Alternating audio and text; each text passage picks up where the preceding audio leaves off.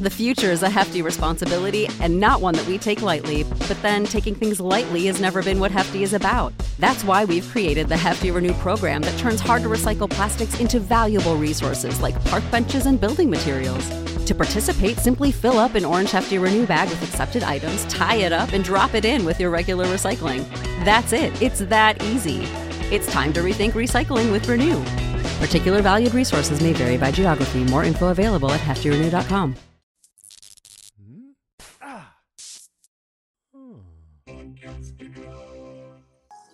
To. I know.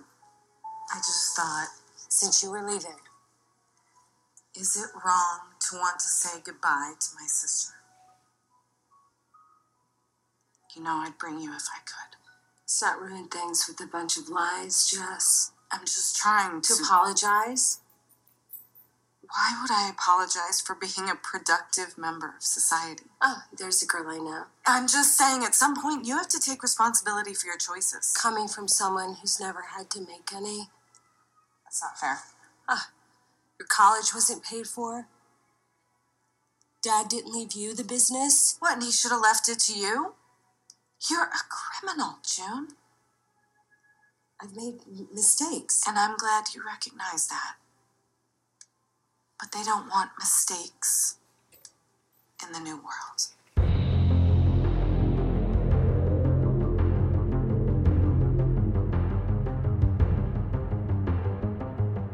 Hey everybody, I'm Rima, And I'm Sean.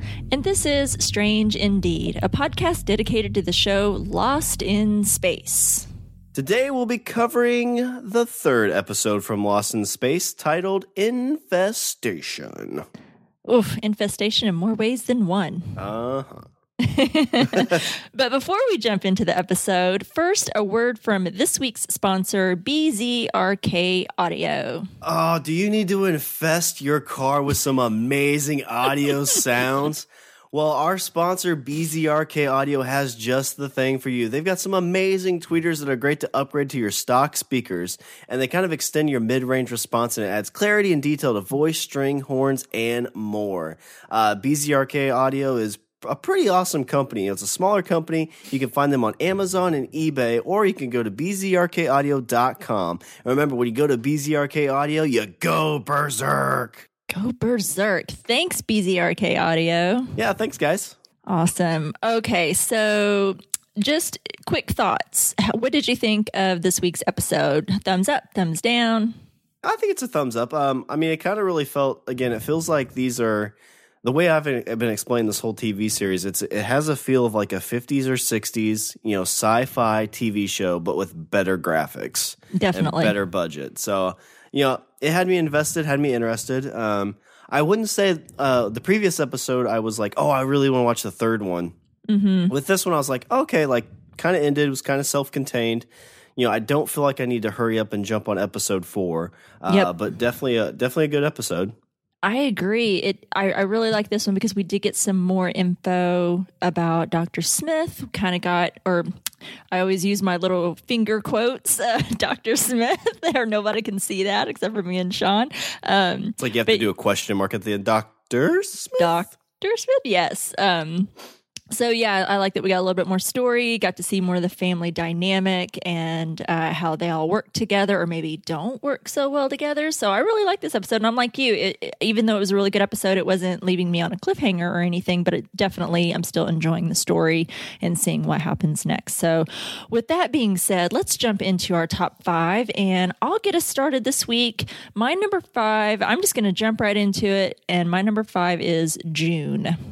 So that that is the name of this fake Dr. Smith that we have uh, gotten to know uh, a little bit about in the last couple episodes. Not knowing too much, but we definitely got uh, some more insight into her story and where she came from. And I I thought it was interesting that we got Selma Blair. I didn't know Selma Blair. Oh was, yeah. Wasn't that kind of cool? I was like, I remember because you didn't see her straight up. You kind of just got that side view when you see them sitting um, on the couches facing each other. You just kind of got that side view. And I'm like, gosh, she looks kind of familiar. And then they showed her face. I was like, holy shit, it's Selma Blair. Um, so that was kind of cool because she's she's you know a, a, a big star. Um, so we get Selma Blair. She's uh, you get the feel she's the good sister. and uh, June is the screw up. so, but I thought, you know, uh, clearly she doesn't make good choices. She, you know, June, I'm talking about, uh, you can tell she looks quite erratic. Her hair is an absolute mess. She looks almost homeless. Uh, that's the notes I have. Uh, Yeah. but but is she actually homeless? That's my question. I don't know. I don't know if she's clearly she's I mean, I don't know if she's getting any kind of money from the family, but clearly not the same kind of money her sister has. Her sister looks like she's doing pretty well for herself. You know, seems to be a nice house and and probably a nice car, nice clothes. Um, yeah, she looked homeless. I don't know if she was, um, or if she's barely getting by. Um, you can tell she's been in and out of trouble according to the exchange um, that her and her sister were having. That's for sure. And um, I thought, okay, so yeah, she's she's a little unhinged, made some bad choices, but um, she made quite a leap. I mean, if she was like a thief, you know, maybe running some scams, and then she went from that to like she offed some people. Like we saw what she did to the real Dr. Smith in the Mhm. first episode. We saw what she did in this episode, the poor guy going through the hatch. And, you know, I mean, it's like that's quite an escalation, in my opinion, from being a thief. Well, Um, so this kind of ties into my number three, but but to tie it into that, like you you saw with her sister, she didn't kill her sister; she just poisoned her Mm-hmm. and kind of trapped her. Um, That's all. yeah, that's it. Uh, the uh, the mechanic that she met up, she didn't kill him technically. She kind of left him on her own, on his own, but she didn't Yeah. kill him. Uh, and then I know the real Doctor Smith, she just didn't help too, so she kind of left him alone. Mm-hmm. Um, the guy that uh, was, I guess, boning her sister, it seemed. yep. um, I mean, you can make an argument that she technically didn't kill him; she just didn't save him yeah. you know what you could say you know that's very much like from the dark or from batman begins you know it's like oh you know you gotta do your christian bale like i don't have to save you Yeah. uh but so i mean i, I kind of wonder if that's like her line where she's not gonna actually kill somebody but she's definitely gonna do all she can to save herself She's um, definitely out for number one here. Oh yeah. And like you're talking like in the beginning, she kind of looks like a train wreck, and I kind of wonder like, is this a facade? Is this something she's put on because she knows her sister's going on this trip? She obviously planned that she's going to take over, and you know her sister explains like, hey, you, you know you've you, you're kind of the screw up of the family. You've been to jail. Well, has she been to jail because she's you know uh, I guess what they call it where you're a, a scam artist. She's a scam artist. That's what she does. You know she goes into the uh, the bar with the the cello or the the violin and has a partner that you know pulls the five hundred dollar violin trick. Uh, if nobody's familiar with that, uh, American Gods books explains it. Um, not sure if the TV show does or not. I don't know if I remember that from the first season. Okay. We'll see if they It's- do it in the second season. Yeah, it's a vague idea of like a guy walks in with like a twenty five dollar cello and he has a partner that comes in. This isn't spoiling anything. This is like a known um, like scam, and like you basically talk somebody into giving you like five hundred bucks for a cel- for a violin that somebody else is like talking them into thinking it's worth like 1000s and so you have a twenty five dollar cello that you get five hundred bucks for, and it's the, the the scam is two guys basically drive from town to town with a trunk full of these twenty five dollar violins and going to each bar getting five hundred bucks for them. I think I've seen not not like personally seen it, but on other TV shows, maybe like with coins, they think there's like this valuable Mm, yeah, coin or something, and it's really you know just worth a couple bucks, and they make them think it's worth hundreds, and guys got to unload it, so he unloads it super cheap, and you know Which they just I mean, that that's scam artist stuff. Like, and and it's always kind of like you know things are worth just as much as anybody wants to pay for it. Mm-hmm. If you if you look on eBay, there's always like, hey, this beanie baby that you had when you were eight is worth ten thousand dollars. And you Oh look and my there's like 15 of them for $10,000 and like two for six bucks. beanie babies. Gosh, I'm so glad I didn't get wrapped up in that. I got a few. Like we didn't go crazy. Like we weren't the family that's like, hey, we're investing our 401ks into Beanie Babies. Right, like your whole house is like in decor of beanie babies and nobody can touch them. My kid did have a couple beanie babies, but they were, you know, she played with them. They were on her bed. They did not they were not pristine condition cuz she actually used them. But um yeah, boy, beanie babies. Wasn't that crazy? Yeah, I agree. I just, yeah, she she's a hot mess. And again, I don't know how much of that was a facade. Did she dress more like that and look more like that because she wanted her sister's sympathy, maybe? But she she clearly kind of had her intentions pretty clear. She knew where she was going in that conversation with her sister because she had her drug or her her drink was already drugged Yeah. up. So regardless of what was happening, she was walking out of there knowing exactly what she was going to do. This person is a master manipulator, as Oh, we see yeah. throughout the rest of the episode. That I'm sure we'll get more into and break down, um, and how she is very clever. She might be a complete screw up. She might be a thief and a scam artist, but she is smart and she knows people, Mm-hmm. um, and that's probably why she I don't know how successful she was at thievery and um, is that a word thievery um, and and scamming people, but she was really great at reading people and getting to the heart of what makes you know getting to know the people and what make them tick. So that's my number five is June as we finally learn who she really is. So what's your number five? My number five. So I I typically watch the show on my my laptop. So I put it in my headphones and I watch it, and I don't remember seeing the actual intro to Lost in Space until I watched this episode, which I watched on just my regular TV because I was home by mm-hmm. myself. And so I don't know if I've just skipped the intro or what, or if this is the first time we've actually seen the intro, but it was really intriguing to see kind of, it was very much like a, you know, space uh, history lesson of, you know, like all these things happening. You see this from time to time in, um, you know, sci fi shows where they look back at like the 50s, 60s, 70s, you know, Yes, seeing the the exploration of space as it technologically advances. And it was really cool to see this because you know this is kind of like a not too in far in the future type of universe. I mean, you know, what, Yeah. Maybe 50, 80 years. Um, You know, they have ways to travel speeds uh, to you know obviously gal- th- this galaxy. They can't get outside of this galaxy except through this wormhole, which we see, or black hole, or whatever it was that caused it here. Um, but it's really just cool to kind of see like the advancements of computers and exploration and space, and it really got me thinking about like you know this day and age. You know, there's really two final frontiers. There's the ocean, which we know very, very little about, and then there's space, which is you know like Star Trek tells us it's the final frontier. yep, And uh, you know, you always kind of go back to like, you know, it wasn't that long ago that we were in boats sailing across an ocean. yes, And that's very much what these people are. You know, they're pioneers, they're uh, you know, explorers, they're the people that get in the boats, get in the covered wagons, and they travel across rough terrain of unknownness and very, very dangerous situations for the hope of something better or something you could even say just different. In their case, it's actually hopefully better Yeah. because you've got the event that happened that's kind of causing Earth to die. Um, which I guess they don't say if Earth di- is dying, it's just not really being able to sustain the population they have. yep, Um, you know, I've I've talked to a lot of people about this too because it's always very very intriguing to me to think of this idea of like you know like right now, um, you know, if somebody says, "Hey, we're going to take you know ten thousand people into space," how many people would be like, "I I'll do that"? Because most of the time, like you have to think that they you know maybe they have the technology to get them where they need to go quickly, but most like right now and maybe even the near future, our technology is like, "Hey, you won't be going to the new planet. Your kids won't be going to the new planet." probably your kids' kids won't be going to the new planet. You're just going to basically be, you know, living in this colony on a ship, traveling to these planets. Right. So, like, your great great grandkids will be the ones to settle this new planet. Um, and that's just, you know, it, it completely boggles my mind and is, you know, a very kind of stressful situation to think that your your kids' kids will only know living on a spaceship. exactly. Oh, very good insight. Um, but again, I don't know if they've shown this intro. I'm sure that it's been in the first two episodes, but just seeing it this time was the first time I actually saw the whole thing.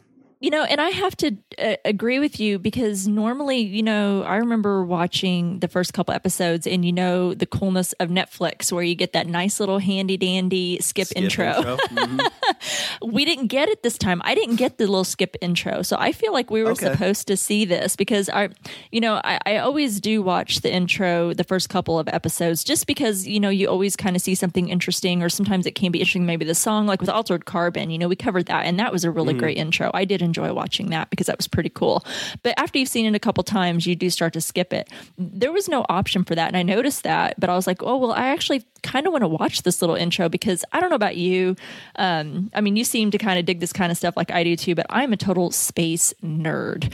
Like, you know, I don't know everything there is about to know about space, and I'm certainly not smart. I'm not like an in, like a aerospace engineer, like all of that scientific stuff. But I'm a total nerd about it. Like I, I totally dig space exploration.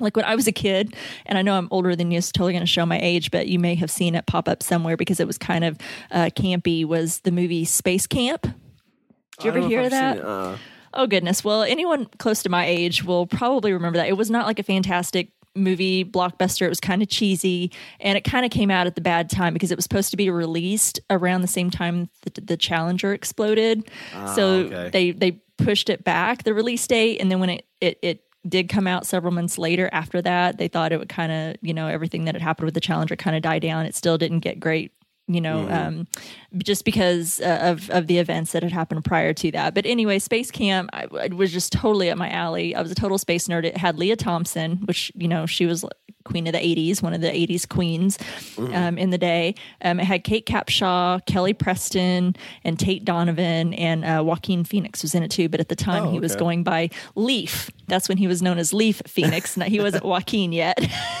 but anyway, totally awesome. I so wanted to go to space camp when I was a kid and go to space like they did. Um, even though it was on accident that they went to space. Spoiler alert. oh no. Oh no, a movie that's how many years old? Sorry. Um, but anyway, I totally dug it. I'm like you. Seeing this this intro was really cool to see the history of like where we come from and how we've advanced.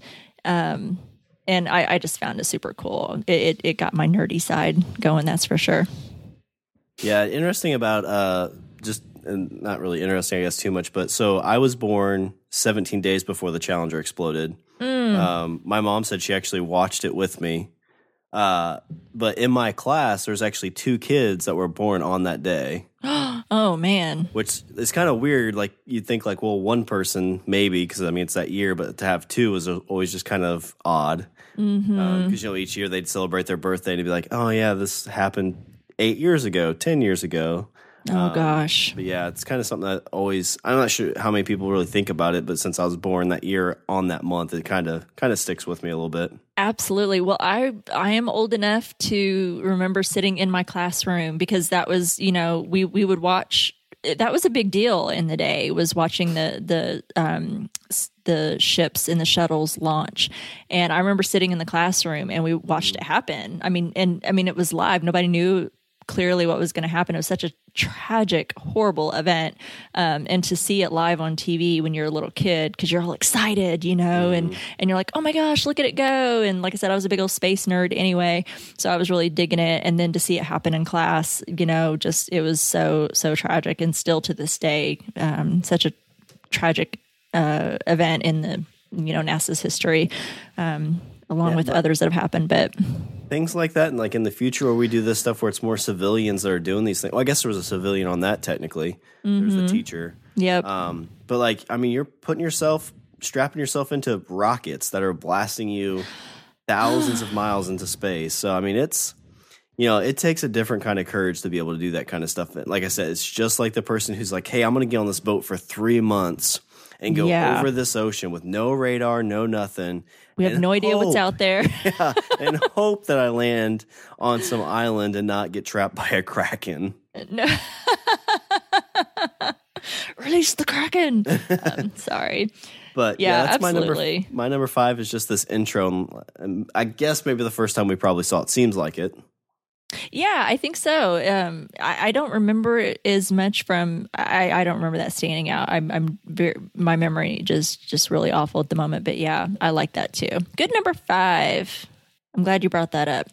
Uh, my number four is, uh, gosh, I just want to talk a little bit, but maybe not too much anyway. But I feel like it's worth pointing out um, Maureen. Um, she she's really pushing the family, I think, too hard, and I think John has done a really great job of trying to kind of balance her a little bit. It really, I can kind of see. I don't know. I want to ask you: Do you think she has really high expectations, or do you think that she's doing what she needs to do based on the situation that they're in? I have a specific note about this. So I, I kind of think that she's the type of person that like this is a pretty like tr- uh, dire situation, mm-hmm. and she's the mother. So it's I think we've talked about this before. It's it's like, and she did this in the first episode. It's it's like when there's a tornado happening, and the mom's like, "Hey, you know, everybody get in the basement. Hey, let's play some games. Let's let's distract ourselves from what's going on outside, Mm-hmm. and just kind of you know focus on something else." And I really feel like that's what she's doing here. And, you know, the family's like, listen, mom, we need to stop. We need to get some rest. We're really tired. We're really wore out. We're like at the end of our ropes here at the moment. And I think to her, she's like, you know, one, we got to get the job done. But two, I think she's like, if I stop, you know, making myself be busy, I'm going to realize how dire the situation really is. And it's going to settle in and be real, Mm-hmm. you know, because Good point. um, you know, the husband, uh, John, has probably been in some pretty, you know, scary, ti you know, situations with him being in the Marines. Yeah. I, I, I'm not sure what Maureen's done in her her past, but you know, this is a pretty serious situation. I'm not sure if she's been in those type of situations or not. She, maybe she has, maybe she hasn't. Uh, but like, it could be that you know, if this moment sets in, how you know, real and how dangerous it is because I'm sure she's just done like um, you know training and things like that. That it might that reality might set in, Mm-hmm. and to me that that was why she's pushing everybody is just not to stop and actually think about it. Yep, I agree. And I think that her and John, I know you can still kind of sense a little bit of that tension between them, at least in the beginning uh, of the episode. It- but I think that they were balancing each other nicely, where he's trying to be like, you know, the kids need rest. I mean, because at the end of the day, I mean, besides her and John, well, now they have Dr. Smith, but the rest of the crew, they're all kids. I don't know how old Judy is supposed to be. I know she's the oldest, but I don't know that we're ever really given clear ages of the kids, but they're all kids. And everybody's been through this traumatic situation. You haven't had time to sit and think about what's happening or even rest because it's been kind of one event and one thing after another that they're having to deal with. You know, they they crashed and they're lost. Their spaceship is underwater. Uh, Judy gets trapped in the ice. Will is missing. Uh, Maureen is is hurt and you know they've got to deal with her injury. then the big robot shows up. Is he friendly? Is he going to fry us all as we're lying here freezing to death? Um, it's just been one thing after another. And I know that's the whole um, premise of the show is is constant action and stuff happening. Um, but I think that you know, I think it was good that John kind of kind of brought her around and was like, "Hey, you know, let's take a minute and chill out." I think that he, you know, was doing really great as far as like you know trying to bring it to her attention that Judy you know is probably you know needs a little bit more of a break. Uh, you could see her PTSD again you know was kind of coming up. And um so I just I just kind of wondered that. I just think that she was so focused. I can kind of see it both ways. I can see where she's thinking you know we got to fix this but yet John's like, we need to rest. And all the kids were like, yeah, we could kind of use a little bit of a nap. I bet they haven't really slept well since they Yeah. crashed on the planet. But anyway, I just thought it was interesting. I think I'm kind of, as a mom, probably guilty of some of the same things that um, she is as well. You just, you know, you're like, we have a, a thing to solve, we have something to do, let's just do it and get it done. And everybody just needs to focus and do it. And you kind of forget that not everybody works like you. So it's something I think we all, not just as people, but sometimes as moms or as parents, need to keep in mind. So just wanted to kind of talk about her for a minute. So what's Well, your that's number really- four? That's really oh, sorry. tough in this. Oh, I was going to say it's really tough in this situation because not only are you a family unit, and you're you're a parent, but now Mm-hmm. you're a leader and kind of the you know executive of this mini you know uh, group of people. Right. You know, it's almost like at some point the family's got to take you know the the the back seat to being able to execute the things you need to do, and vice versa. And that's going to be a really tough balance. Um, Absolutely. How do you put on that mom hat versus the Mm-hmm. I I don't know that she's technically a captain, but I'm her role is very similar. Like you said, she's in charge. So when do you switch those hats? You know, maybe she needed to put that mom hat on a little bit and remember those are her kids. And Mm-hmm. But that's take a an dangerous hour. thing too, because you put that mom hat on, like, you know, could you be putting your kids in danger? It's, it's Exactly. it's tough, tough, tough thing. it's true. You got yeah, then put on the other hat and realize that, you know what, everybody's been through the training and Mm-hmm. we need to get our shit together and do what we got to do. So, yep, you're right. Find that balance. So, what's your number four? All right, so my number four, uh, we've talked about it a little bit, and I titled it "Ice Shark?" question mark, "Ice Snake?" question mark. Uh, ends up being some ice eels. So, you know, we see uh, John down, in, and for one thing too is like, so they get into this water. In the mm-hmm. bottom of the cabin, and just regular jeans, you know, no, no, no, like you know, thermal gear or anything. Oh, no That wetsuit, no protection. Yeah, that water had to be like Titanic cold water. You know, like I know the the They're in a glacier. It's glacier Yeah. water. the robot I know melted a lot of it. But that you know, have you ever had ice melt? Like when it melts, it's still cold. It's still like thirty four degrees. Yes. Um, so I was kind of curious about that. But you see the the little eel flip. So this is kind of like a, a monster of the week type episode. Is the feel I got for it. And the monster of the week was these eels. Uh, let's see if I can get some of my good good notes for this thing. So oh yeah, let's do it. um, this whole time, like I started, I'm like, okay, well, are these ice sharks? Like, you know, I wanted to see ice sharks. As much as I'm scared of sharks, I wanted to see some damn ice sharks in this episode. Yes. Uh, but no, no ice sharks, unfortunately. So then we start kind of getting an idea that these are, you know, some kind of snake or eel. Uh, so my first note was, oh shit, ice shark. and then we start to see some more. Then I ty- I wrote in, oh shit, you know, ice snake. Um, I thought I thought they did a great part in here because it, like again, it's very much like monster horror movie type of episode where Yeah. um, Judy is drawing the uh, smiling face in the frost, mm-hmm. and as she turns away, we see something swim by it, you know, and kind of col- discolor it to know like, oh shit, there's something out there. Yeah. Um, let's see. So then, yeah, it's like, oh shit, not ice sharks, ice snakes. But then we learn that these things are eels, Ugh. and uh, Not much you know, better. yeah, not really. They were ugly looking buggers too. yes. Um, you know, this is one of those things they pull from like the bottom of the ocean. You're like, oh god, this is why water scares me. Yeah. This is why some some unknown is better. Let's just leave it out there. Uh, and it's funny. This is their first uh, life form outside of the robot that they see. So it's like their first organic life form is this gross looking eel thing. yeah, that wants to eat all their fuel. Yeah, and so it's eating fuel because it's some kind of like methane hydrate type of thing. So somehow it's broken, which you know, again, this is why I feel like this was a 50s or 60s type of episode because you know everything has plot holes with this. It's like, okay, well, how'd they get into the fuel? Like there has to be a crack, so then your fuel's got to be leaking. Yeah. Um, but you just kind of have to take it for what it is, which is completely fine with me. Like they're not trying to sell this as like a you know a serious show. Like it, it's a it's Lost in Space, but in 2018. right. Um, so they're eating the primary fuel, and once the main reserves are gone, you're going to get the um, uh, reserves that will fill it up. So it's kind of a you know a chaotic type of situation, and it's like the chaotic event of the week. You know, the monster of the week, kind of like what I said a little bit earlier. But um, the other item I'll put in there is the when you see Penny walking around and throwing salt all over the place and her mom references, I guess, some kid that she hung out with, and you know, she's like, "Well, you know, I learned it from so and so." It's like you told me not to hang out with that kid because he was weird. Um, I think her mom's only jab is like, "Yeah, well, I bet he didn't make the uh, cut for the trip." Essentially, Right. That's hilarious. Yeah, I love that. that. That's totally what I would have been doing too. Definitely uh, natural protection there. But yeah, the salt thing was really great.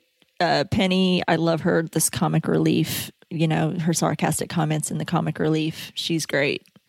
yeah, it's it's again. Sometimes I have trouble with this show knowing like because sometimes it feels like it's trying to be really really serious, hmm but then other times it's a little bit more uh, like comedic, like this part. But Yeah, it had it had well because John he he was like wrestling the eel, like he had a hold of it, and he's communicating with him when he's out in the hallway, and he's like wrestling around with it, and it like drop kicks him to like the floor or something, and he, you could see he's struggling with it. I thought that was really funny. waiting for him to be like, "Crocky, it's the feisty one." yeah. Ain't you a beauty?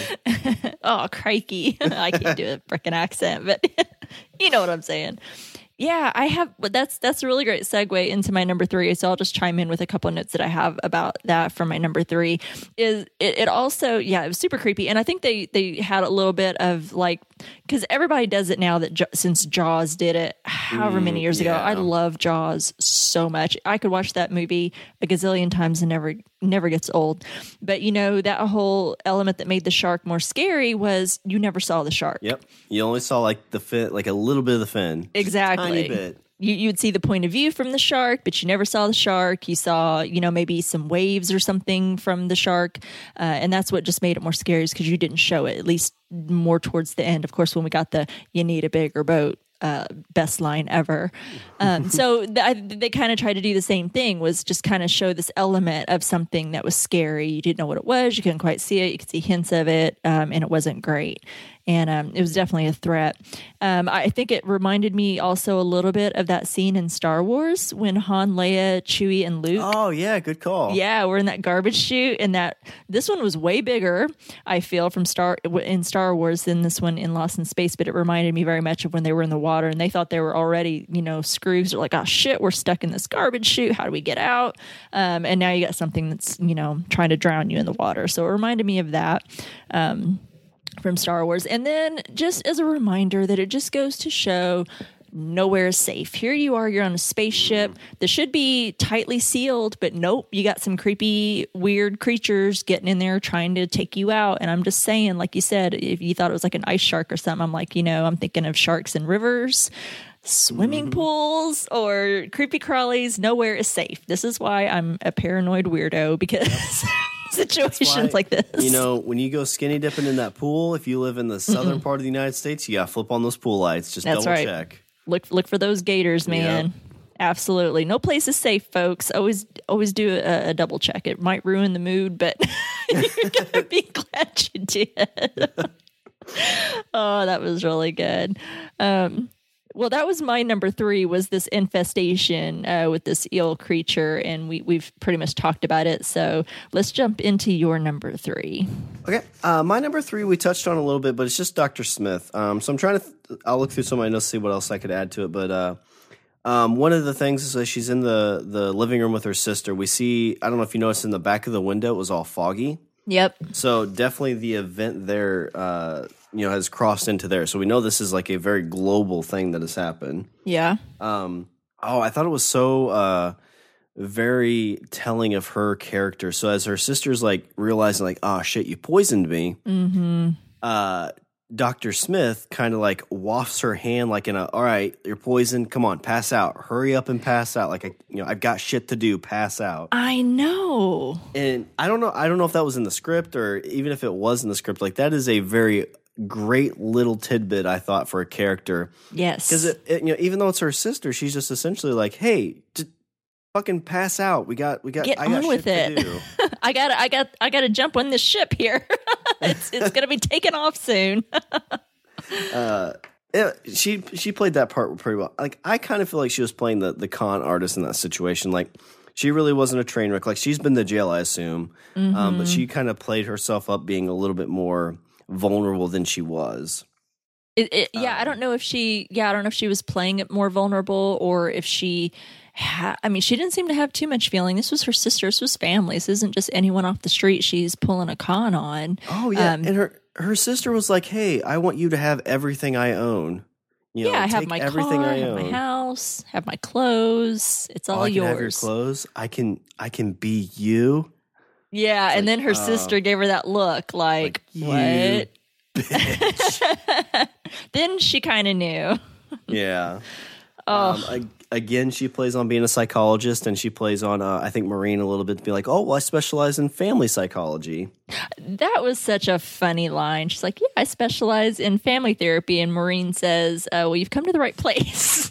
but again, like, she knows how to read people, she knows how to read the situation. Um, very creepy the night when she was in the the Jupiter 2 where she's going and doing a recon on the family. Oh my word, yeah. So she goes into, you know, uh, Penny's room and looks over her phone. She goes into Will's room and is looking over his drawings and things like that. So, you know, she's kind of getting that leverage, you know, so that she can kind of play on maybe her being a psychologist. Absolutely. I totally agree. That's so good. Another another interesting note. So, she's sitting in the the kitchen area, I'll call it Mm-hmm. And Will comes in and gets something, and she, I think she realizes that he's had a bad dream. But again, I think she's trying to gauge him to to understand how much he knows, and trying to see if you know is she safe or you know does she need to do something to save herself. And I think that's what she was gauging at that point. Right, like she is she afraid the robot maybe knows something and can expose her for who she is because uh, I don't think the robot clearly was a part of uh, the crew or had anything to do with the Resolute. It looks like that the robot just for some reason attacked the Resolute. I, I'm guessing we'll probably get more story as the season continues into that, and that story becomes exposed. But I'm wondering if she's worried about the robot knowing who she really is, or saw what she did because it Yeah. seemed to be like kind of down the hall as she's stealing the real Doctor Smith's like jacket to try to pass off. As him. It's like, "Oh well, sorry about your luck, dude. Bye," uh, and leaves this guy to die. Um, and the robot's like down the hall. If if if if it has somehow exposed her to Will and maybe trying to find out what Will knows, maybe from communicating with the robot, maybe. Well, the I gist can I get that. from from her and the robot is a is like a oh well I know that you know that I know that you know what I did, and it goes to both of them. Um, the last note I have on uh, Doctor Smith is, did you get like some like sexual tension between her and Maureen no. when they were talking about? And maybe this was just my mood at the moment, or maybe it's like you know I'm like oh Sean, yeah You and your Lost in fantasies. space. I want to be John walking like, oh, what's up, ladies? Let's do some science. right. But the way they were talking and looking at each other, like I, it's like it was kind of flirtatious and kind of like you know a lot of like staring into each other's eyes a little bit longer than probably you needed to. And then this is this is just my crude humor. So as Maureen is trying to get the uh, engine thing put back in, we see who comes to the rescue, Doctor Smith, and they both you know shove it in together. Oh, Sean. Oh my goodness. Oh, Maureen, we're lost in space. Oh, this is going down a very bad road right now. Wait, Come on, this, this is this is a family show. Wait, did not- you watch Lost in Space on Pornhub or Netflix? Which one did you I was gonna say this is not Pornhub. This is Netflix. This is a family show. Let's keep this PG. Oh my goodness. Episode eight, like they're gonna be like, be like, oh, kissing, and be like, I knew it. Oh my goodness. I hope we don't have anyone under 18 listening to us right now. so bad. I maybe other people. Hey, folks, did anyone else um, relate to what Sean just mentioned? If, if you if you picked up on that, let us know. Um, we're just gonna let Sean must have been in a, a particular type of mood when he was watching this episode.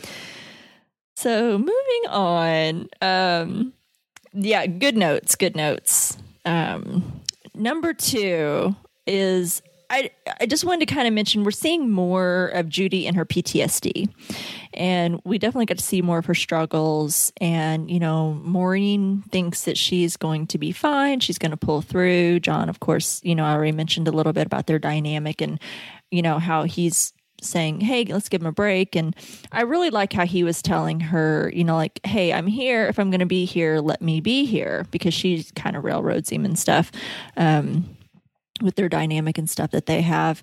But I'm wondering, do you think that her struggle that she's having, I mean, we saw some of it in this situation where you really thought she was going to kind of cave when she's trapped under those, what were they, like those shelf things in the cargo hold uh, where she was, uh, where that kind of came into play. She came, she came, she came out of it okay, but I'm wondering if we're still going to see some effects of that. And if you think that this is going to play out more um, in a few more episodes, that PTSD, she's going to maybe freeze up. Do you think she's going to, you know, if, are we going to see more of that?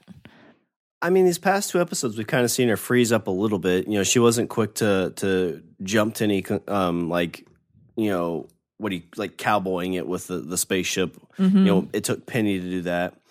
This episode, she didn't freeze up. I think in any dire situations, but you could see her kind of flashing back to it. Yeah. Um, I, th- I, th- I think that's going to be her struggle. I mean, this is a situation again where somebody who probably has only been through training um, has always kind of everything's always come out good for them, and then they had a situation where they came, you know, maybe you know minutes away from death, and by a stroke of luck survived. And you know, you kind of have to, you know, wonder if that's gonna. It's definitely got to change her. I think there's no way to say that it's not going to change her. And right. maybe in a TV world she can come back from that and be like, "Oh, well, I'm going to jump back into this water and save the day." But you know, I think a real person that'd be really really tough to overcome and jump back into that freezing water when you know what happened before. No kidding. Uh, uh, what a claustrophobic situation. I know it would certainly get to me because I do have a, a, a, fear of like small spaces like that and to know that you were trapped and how close she was to death. Like she was out of air, gasping for air when they finally were able to pull her up. So quite a, quite a situation. And she still is a very young person. Um, I really liked also how John was the one that was reaching out to her and trying to relate to her a little bit like hey i know it doesn't just mess with your body it messes with your mind and he's a mm-hmm. soldier mm-hmm. so yeah. and you know we know soldiers many many soldiers do suffer from ptsd from all of the horrible and traumatic situations that they have to witness things that they go through and things that happen to them during their deployments and, and their active duty um, so he can clearly relate to that and try to understand. I like how, you know, it, kind of switch roles a little bit. I think Maureen is kind of more of the like she's the matriarch of the family and she's definitely you know seems to be almost taking more of a masculine role in the family mm. and he is the one that's like reaching out to her and you know trying to have a heart to heart with her she's not quite receptive to it but you know he tries to reach out and he's like okay well then just do what you got to do and tries to at least kind of communicate to her that he's he's there for her and he understands her struggle and that it's okay you know that she feels that way. She doesn't have to just brush it under the rug. She can it's okay for her to to have those feelings and to work through it and stuff. So i really like that how we get that from the dad. And the dad can be the emotional one the sensitive one you know um, in in this in this particular family. And i like that. I really like um, i can't think of the, the actor's name but john um, the character. I like him. His uh, name's Toby Stephens? Oh yeah that's right. Good memory dude. I gotta write this shit down Oh, IMDb yeah. all the way. I look it up and I know it, but I don't remember it whenever I'm sitting here behind this this microphone. I'm like, gosh, I see it and I know it, but my brain goes completely blank. So that's my number two is just Judy and her PTSD, how it was in this episode and what we saw her go through, and if we will continue to see that, if it's going to be more of a situation where she's not going to be able to come through. So, nice, good number two. Yeah. Uh, let's see. So my number two, I've just kind of wanted to explore the idea of the robot versus Dr. Smith. So I kind of mentioned it earlier, mm-hmm. the I know that you know that I know type of situation. Uh, there was a situation where they were talking about Dr. Smith when she wasn't in the room, and the robot kind of looked up like, mm, "I know, I've got some shit on this lady. Yeah, like, you guys, you guys want to know what this chick did? Like, I've got the dirt. Uh, so I'm kind of curious, you know, how much he knows." And then it goes back to this uh, whole scenario of the 3D printer. Yes. So last episode, John tried to 3D print a gun for protection from, you know, they're going into this world where they don't know what's out there. They got this robot, they don't know what he does. So trying to get, and he's a soldier, so he knows how to use it. So he needed, he thought they needed some kind of protection. Well, come to find out, somebody did make a gun and it ends up being this robot and he goes to give it to Will. And my question, which is kind of tied into this, is did the robot make the gun to protect Will and the family from Dr. Smith or from the robot? Oh, very good question, Sean. That that I hadn't even dug that deep. I yeah, like that. He gives it to him. It's just danger, Will Robinson, because that's all he can say. And it's like, okay, well, you know, and, and from Will's perspective, I'm guessing he's probably thinking right away that it's the robot. He's like, you know, you're not this way anymore. Mm-hmm. And it just sparked my mind. It's like, you know, is the robot concerned for what Dr. Smith can do or what he can do because we know this robot's super powerful. He took out a whole ship of people, or at least something like him did. Right. And he now remembers what he did. It's like he yeah. had some sort of I don't know that robots or AI can experience amnesia, but I'm going to, for the sake of argument, call it amnesia until he fragmented. Yeah, fragmented. Um, there you go. See, there's a tech coming out, a tech guy coming out in you. Um, but when he got to his ship and touched his ship, it's like it all came back, and he remembered that. I mean, and Will through some sort of memory sharing that he did with him saw it as well. But it's like he now remembers. So, yeah, that's a really good point. Is he protecting him from Dr. Smith or from himself when he realizes, hey, I'm a bad robot and, uh, you know, I don't trust myself? You need to protect yourself in case I go bad again. Like he doesn't trust him. That's a really good question. Oh, I like that robot. I don't want him to be bad. Yeah. He's a sexy robot. Is that in the news? no, it's not in the news. It's just out on social media. Go out there and look for it. People follow our Twitter for crying out loud. yeah, if if you're of age, let me know. I know a very good video I can send you. Oh no, Sean, this is going all kinds of bad. We got to steer this back onto a family show. this is not Black Mirror. Um, that's a really good question. I like that very much. Is that all, all that you had to say about your number one? Uh, that's all I have for my number two. So, what do you have number for your number one? Number one, sorry, that was your number two. I apologize. So, number one, we've talked a little bit about it already, but it's the art of manipulation. And yeah. oh, that this Dr. Smith that we have, you mentioned already, she was creeping on Penny, going through her phone. Uh, clearly looking like she's gathering some information from them. So, yeah, so she can learn their weaknesses or their strengths and learn to manipulate them. I mean, of course, the more information that you have, um, she knows what she's doing. She was creeping on Will. Ugh, just Parker Posey's doing such a great job. You know, first off, like I don't know if maybe it's because she's a female, they're kind of like, oh, it's a female, so they don't put up any red flags. But I'm Mm-hmm. the kind of person when it's not like even family members and stuff like that, as as you know how things go, or at least the things you hear about. Like I'm always like super like if anybody's staying at my house that I don't know. I will be the first one to be like, "Hey, my kid's sleeping in our room." Like I know he typically doesn't, but I'm having him sleep in my room. Yes. It's just a safety measure type thing. And like this situation is like, I feel like that's the same thing I would do here. Like I could not sleep if I just picked up this random person and now they are in essentially your house. hmm And I think Maureen kind of uses, and this is interesting actually, now that I think about it, she uses the idea of like, well, she passed all the tests to make it on this, you know, this, uh, what, what do they call the whole experiment they're on? Um, the I told you the the this this mission. Yeah, I don't know what it is. but whatever she had to pass some test to be on the resolute right so Mm-hmm. Maureen uses that as like oh well if she did that she has to be okay right Yeah, But talk about blind trust. oh but she faked will's results to get him on this ship True. if anybody should be like you know not using that as excuse she should be the person to do that she should be. faked it She did fake it. That's true. That's a very good point. I have that in my notes, at least as far as Dr. Smith, you know, because they're they have this blind trust in her, thinking that, you know, she must have passed whatever screening processes and testing and training to be able to to be qualified to be on the Resolute. Um, but yeah, not thinking that there might be other people that have faked their way on like mm-hmm. she faked Will's. So that's a really good point. You're going deep this week, Sean. You're going too deep for me. it's it's all so last couple episodes i haven't been drinking so i did a shot of you know something and i've got a nice alaskan amber beer I won't remember anything I said, but I'm sure it'll be amazing.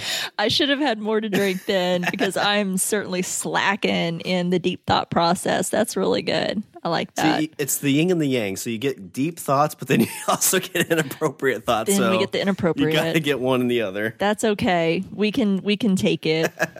yeah, so I really thought it was I thought Parker Posey did a really great job. She she can pull off this oh, you can trust me, you can talk to me because you can see not only is she doing all this creepy stuff while they're sleeping and when they don't know it, but she's also spending time with a couple of them. Like she goes and she spends some time with Will. Hey, did you have a bad dream? Do you want to talk to me about it? It's okay. And she she tries to really get him to open up by using a very uh, well known technique by I'll share something with you so it will get you to open up. You know, she's like, well, hey, don't tell anyone, but you know, I have bad dreams sometimes too. And so she's trying to form this bond with him, try to get him to open up.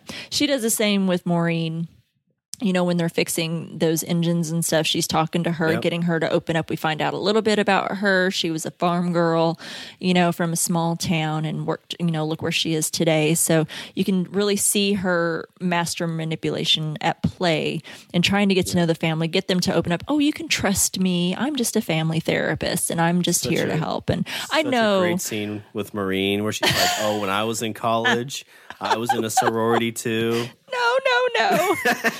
no, back on track, back on track. Um, and it, I was really starting to think, you know, it really made me question her intentions. If because it seemed like she really wanted to help the family, but then you see her doing like her bug out bag, you know, she's trying to, you know, uh, oh well, this place is going down. I'm getting the hell out of here. I'm going to jump on one of those, you know, I'm going to get myself out of here. And you can see her Oh. packing up that bag. right away when she learned like Maureen tells her like hey this can only like fit two people um she's like oh well it can fit one comfortably so I'm out and uh, if she didn't get trapped in that you know that closet with Will I'm pretty sure she would have been gone Absolutely. Yeah. It, things definitely would have been a lot different. And it changed there at the end because it looks like she was getting ready to bolt and then thought better of it. So it's kind of, you know, she's not quite good, but it kind of makes you just wonder why she changed her mind.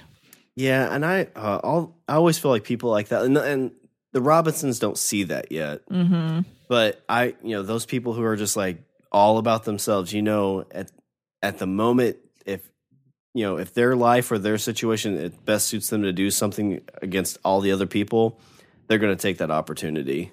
Absolutely. So that that was it for my number one. I just really enjoy Parker Posey and how she's portraying this character, and I'm I'm totally buying it. She's doing a great job in this master manipulation. I look forward to seeing uh, more episodes and how that plays out with the family and such. So, what's your number just one? To, just to touch a little bit on that, uh, where you're talking about Parker Posey, like yes. I think it's a really genius idea to make Doctor Smith because I haven't seen any of the other interpretations of uh, Lost in Space, but Mm-hmm. you know I can see a dude being a little bit more creepy in this situation where Parker Posey I think becomes a more full character as a Doctor Smith. Yes. Um, like if it was a guy, I think you would just get different vibes than you do from her, if that makes sense. It does. I, I think women can sometimes, not always, and I hate to to get to you know get too gender specific, but I think sometimes women can come across as a little bit more trusting and maybe not as intimidating. So maybe they're that's why they're so able you know they're just able to put that blind faith in her and just be like well she's she's one of us you know Yeah. um and you know she's not so scary because she's a female not a male where where men could be considered more dangerous i guess Makes but um, Gary Oldman played the Dr. Smith in the movie, which the movie was crap, but um, Gary Oldman was great because I love Gary Oldman, and and he he plays that type of role really really well, and I really liked him in that role. He was the best part of the movie for me. Everything else kind of stunk, um, but I enjoyed it because of Gary Oldman. I could watch him do anything. so, what's your number one? All right, so my number one, uh, I think it just kind of touched my heart a little bit, and it is the fact that John was a just turned on his badass dad mode. Yeah. episode. So you know, not only you know we see him in the water, and we see the cliche of like you said, the jaws coming out of the water and taking him down. You're like, oh my god! and what does he do? He comes out with this thing that he killed with a knife. Uh, and the other line that I loved with this is when they're like, you know, they don't have enough time to do what they need to do. And so he starts walking away. I think it was Maureen's like, well, what are you going to do? And he like flips the knife. He's like, I'm going to buy us some more time. I'm like, yeah, dad mode. Woo! Yeah, he, he put on a soldier hat and uh, Um, Oh, was going to go take care of business. Uh, let's see. Uh, you know, he, he doused himself in the fuel, which was kind of like a, you know, I'm going to sacrifice myself for my kids. Um, but the scene where he was on the, the radio with all the, the family members telling them to do different things and he was fighting the eel. Yep. Um, I know you haven't seen it or much of it, but it definitely had a Buffy the Vampire Slayer, the TV show vibe. Oh yeah, Like there are multiple episodes where like there's kind of like this serious battle going on or semi-serious battle Mm-hmm. and there's a comedic element surrounding it. So you know he's like trying to fight off this eel and yet he's you know talking to his wife and talking to his daughters telling them you know to do things and it's like you know uh very much like Star Wars too. It's like oh well all, everything's fine here. Um well, bye. Like, that was a good scene. I like that. Uh, but yeah, I just like that we get to see John kind of turn on his badass dad mode. You know, some good comedic, good serious, and um, you get to see him fight the monsters. I like it too. The show's done a really great job. That's in my notes. Is you know we kind of mentioned already the funny moments, but we've got Penny, you know, kind of being the comic relief of of the show, and with you know some of her comments and stuff. The the rest of the family is all serious, and Penny's the one you know piping in, and then you know you've got John, and and you know his funny moments in the show as well, and um I really enjoy that. I think they're doing a really great job kind of balancing the action, the seriousness of the situation because there it is serious for them, but also you've got, you know, some funny moments. And it's like real life. You know, when you have a, a, a real life family that this is the dynamic that you would expect. You've got the the smart older sister, you've got the insecure little brother who feels like he doesn't feel like he's a part of the whole family you know, and he's kind of, you know, just trying to find his way. You've got the the middle child, which I think Penny really plays the middle child very, very well. Uh, I think middle children. I do not come from a large family, but um, I think that that she's playing that really well. And then, of course, you've got the mom and the dad. So I, I think that they're doing a really great job, kind of showing what a real family is is really like, and they do it do it great. I like it. Yeah, John is cool. You know, he played um, in sp- another space show, but he played a young Clint Eastwood in the movie Space Cowboys. Did you ever see Oh, Space uh, Cowboys? I remember hearing about it, but I didn't see it. That was kind of like right around the uh, um, Armageddon, like a couple years after that, right? Yeah. Yeah. Well, it had Clint Eastwood in it, and I'll watch anything with Clint Eastwood because I'm a huge, huge Clint Eastwood fan and have been since I was a kid. But he played. They they did a flash because in, in the show, well, they're they're old, they're older, but it showed them way back when like the space program was beginning to start, and so it showed them young, and he played a young Clint Eastwood. I could see it. yeah, he, he pulled off really great. So we don't really ask personal questions too much. So I figured I, I'd check with you. So are you a more of a Clint Eastwood fan or more of a John Wayne fan? Because I feel like you're you have to be split. Well, I grew up with both, but uh, definitely way more heavy on Clint Eastwood. Okay. Yeah, definitely I'm- Clint Eastwood.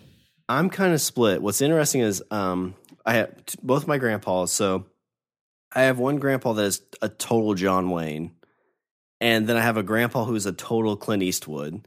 Like Cool. whenever I think of those two characters, like I have a grandpa for both of them, Mm-hmm. which was always really interesting. Like uh, my grandpa was a Clint Eastwood. Like um, there's one time he wasn't he was getting sick, and my mom was like, "Oh, you need to go see the doctor." Yada yada. Like you know, we always talk my you know my my father in law into going. He's like, "Oh well."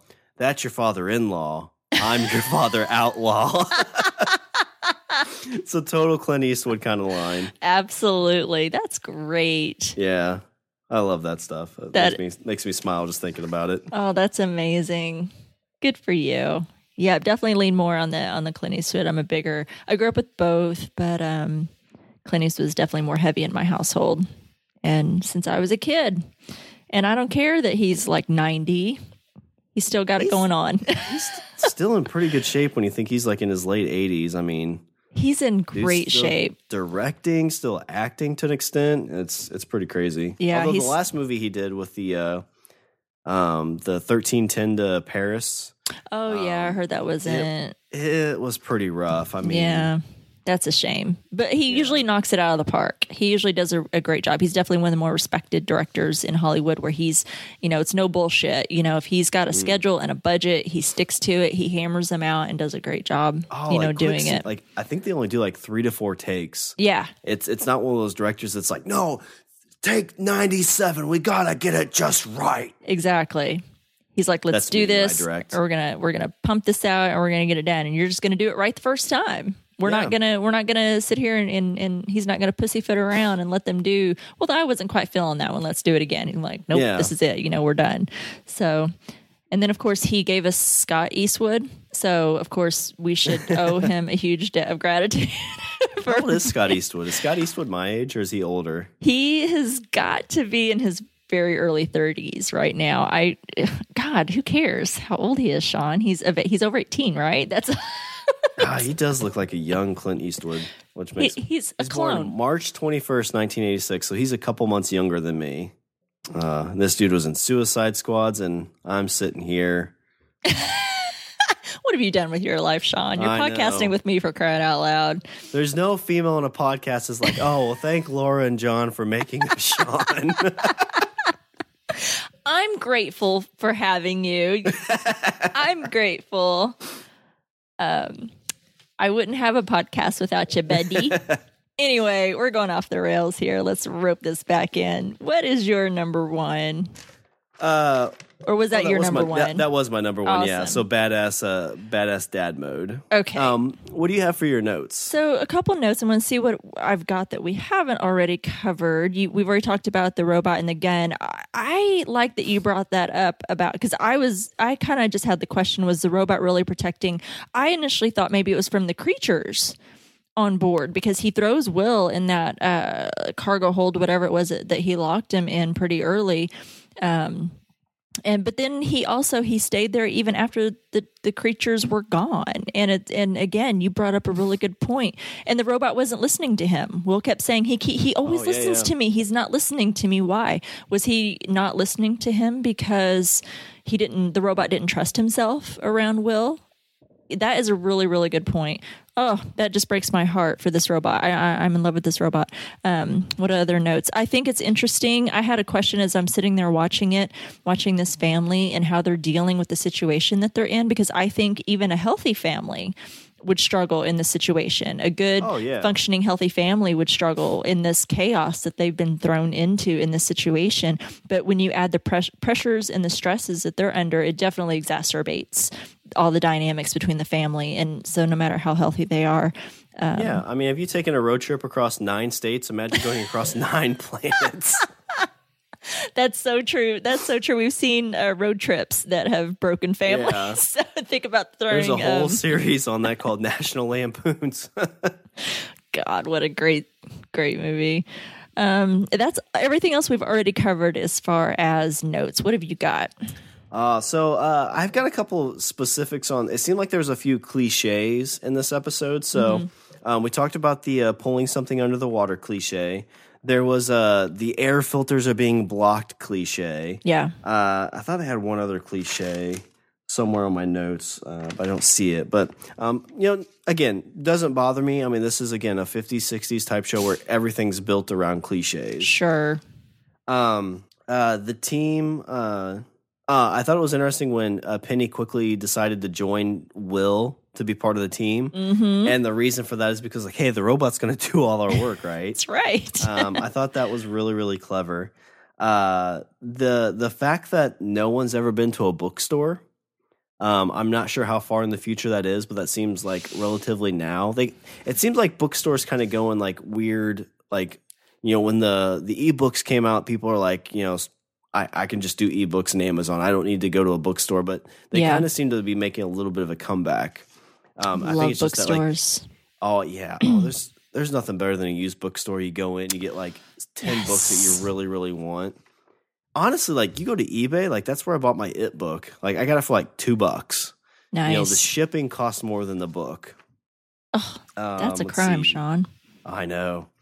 Um, and the only last item, uh, it kind of tied in a little bit to uh, a couple of my questions with the badass John and the uh, the robot versus Miss Smith, Doctor Smith, um, was the 3D printing of the gun and how Maureen was really really upset about that. Mhm. Um, she kind of made the idea. She's she basically says like, you know how I feel about weapons, which I'm kind of curious in this like world. Um, you know, your husband's a trained marine. He should be able to train to handle multiple types of weapons. And you know, you're in a situation where you just ran into ice eels. Like I'm thinking, like, what happens when you run into an ice bear? Like, no kidding. They don't know what's um, out there. Oh yeah, I mean, you could say it's like, oh well, we shouldn't hurt them because we're on their planet, but again, like I think you would need some type of protection, and I could be wrong, but um, I'm kind of curious how that's going to play out. Mhm. If it's just a, if it's going to be, yeah, I just don't know how it's going to play out. Like we haven't seen too many things that take a weird stance on Netflix, but um, curious to see what happens here. Yep, that's a good point. Uh, but that's pretty much all my notes. Sweet. I like the notes. I liked your top five.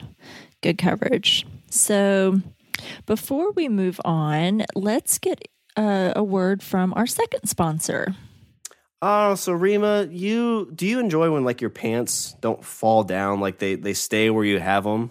I do enjoy when my pants stay where they're supposed to.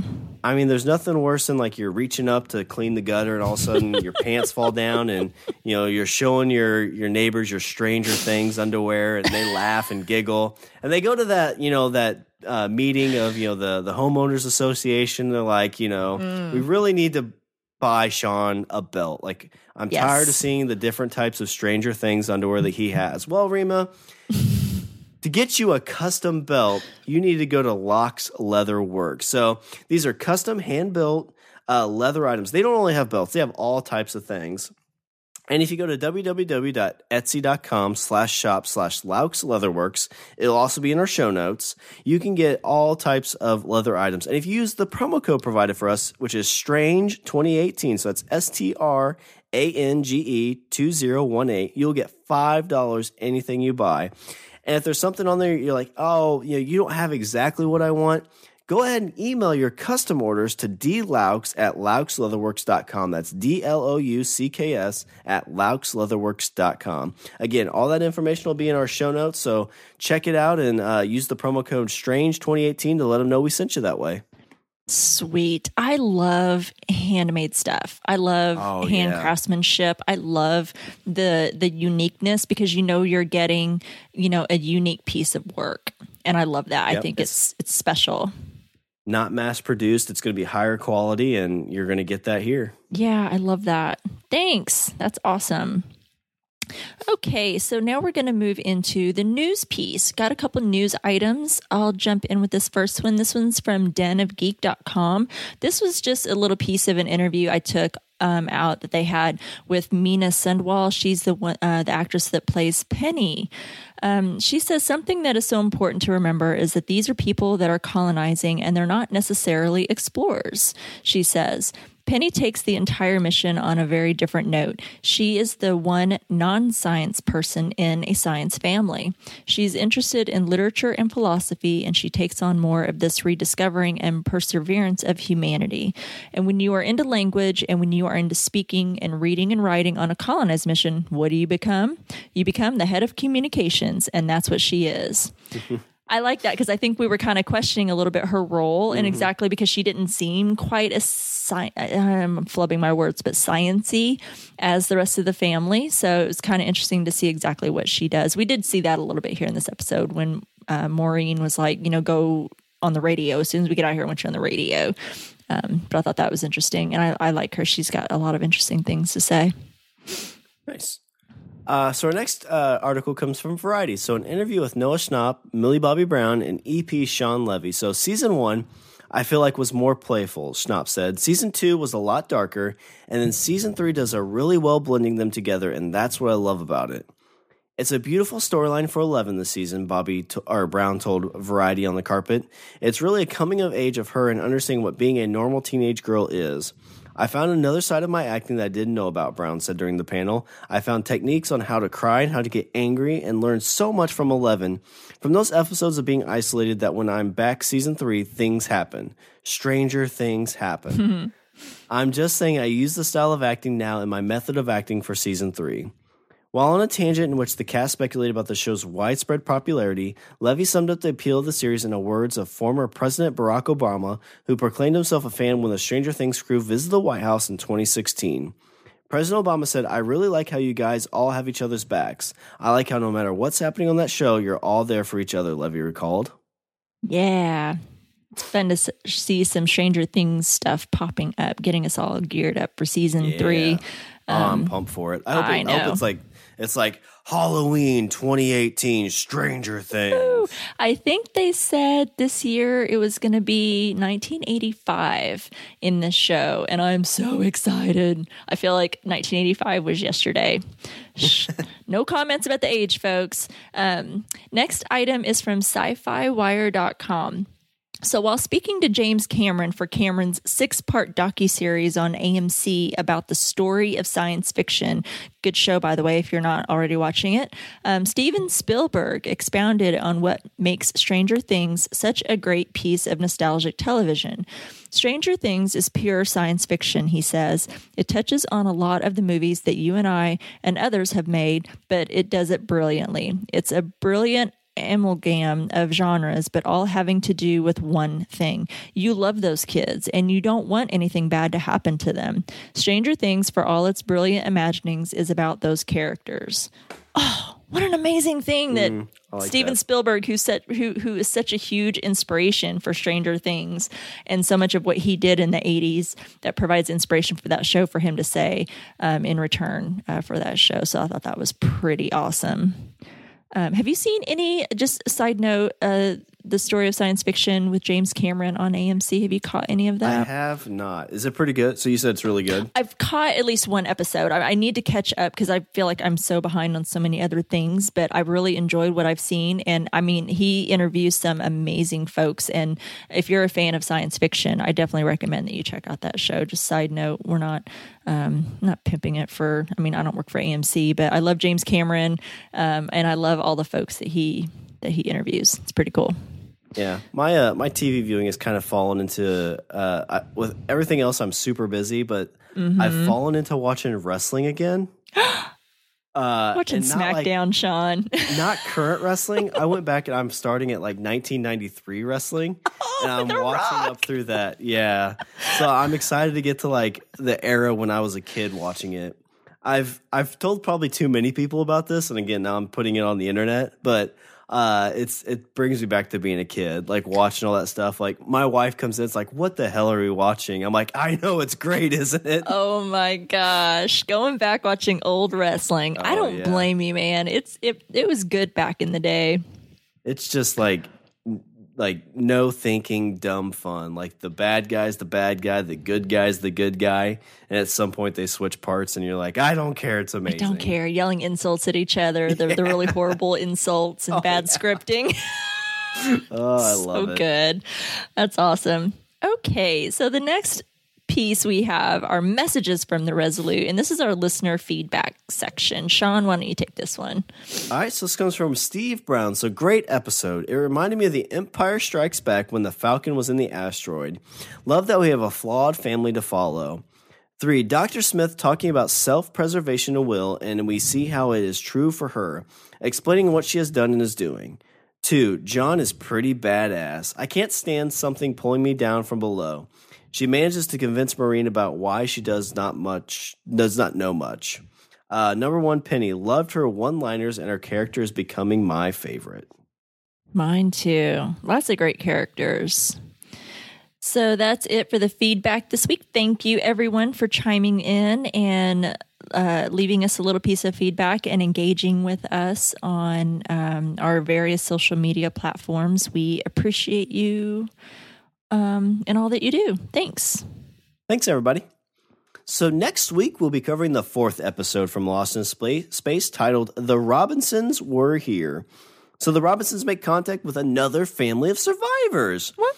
Will races to protect his friend after Judy learns what happens aboard the Resolute. Oh, Bum, bum, bum. spoiler alert. I can't believe they released that. yeah, it pretty much tells you what happens. I know. That's kind of usually they're pretty generic in their descriptions. That kind of tells you. Well, you knew it was going to come out, right? I mean, Yeah. we all kind of know that's not really a shocker. Uh, well, we are really excited for you to join us on Jupiter 2 while traveling through space. And please follow us on Twitter at Strange TCast. You can like us on Facebook at www.facebook.com slash strangertcast, and you can check us out on Instagram at strange underscore indeed underscore pod. You can email us at strangerthingscastpod at gmail.com. And you can also find us on the TV Time app. And you can find Strange Indeed and a bunch of other great podcasts like The Walking Dead cast at podcastica.com. Go out and leave a review for Strange Indeed and all the other great Podcastica podcasts on Apple Podcast. And speaking of great podcasts, make sure you check out Sean and his other podcast, The Language of Bromance, that comes out every Yeah. Sunday. This Sunday, we talk about the Great American Race, which is a horse race, but there's a surprise entry into this race. Hmm. Uh oh. Well, I I hope it's not related to this last one that you did about Robots. with robots. Uh, That's, all I'm very- saying. That's a very fitting episode for Lost in Space. So there's this whole thing of people being very attracted. Twitter it, Google it, of this robot Yes. Lost in Space. In our last episode of Language of Bromance, we talk about some uh, um, some robots. Some robots. only- That's yeah, let's just leave it at that and let people just go look it up for themselves. I thought that was hilarious because I saw what you tweeted out about your episode of language, your last episode of Language of Bromance, and then I was tweeting or retweeting, sorry, about the from Netflix and the robot here from Lost in Space. Just go out and follow us, folks, because we have so much fun on social media, and um, you just need to go see for yourselves what we're talking about. So while you're checking out Language of Bromance and other great podcasts on uh, Podcastica, I'm going to give a little shout out to the podcast I do with Jason, who hosts uh, the Walking Dead cast on Podcastica. We do a podcast about Legion. If you're not watching Legion on FX, you need to do so because it is so amazing and mind blowing. I mean, holy shit! Talk about questioning what the hell reality is. Um, check it out, folks, and that is also on Podcastica. It comes out every week. So awesome! Yeah, check us out.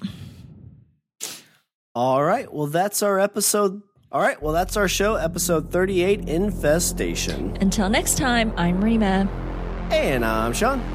Um, and Erica Land is strange indeed.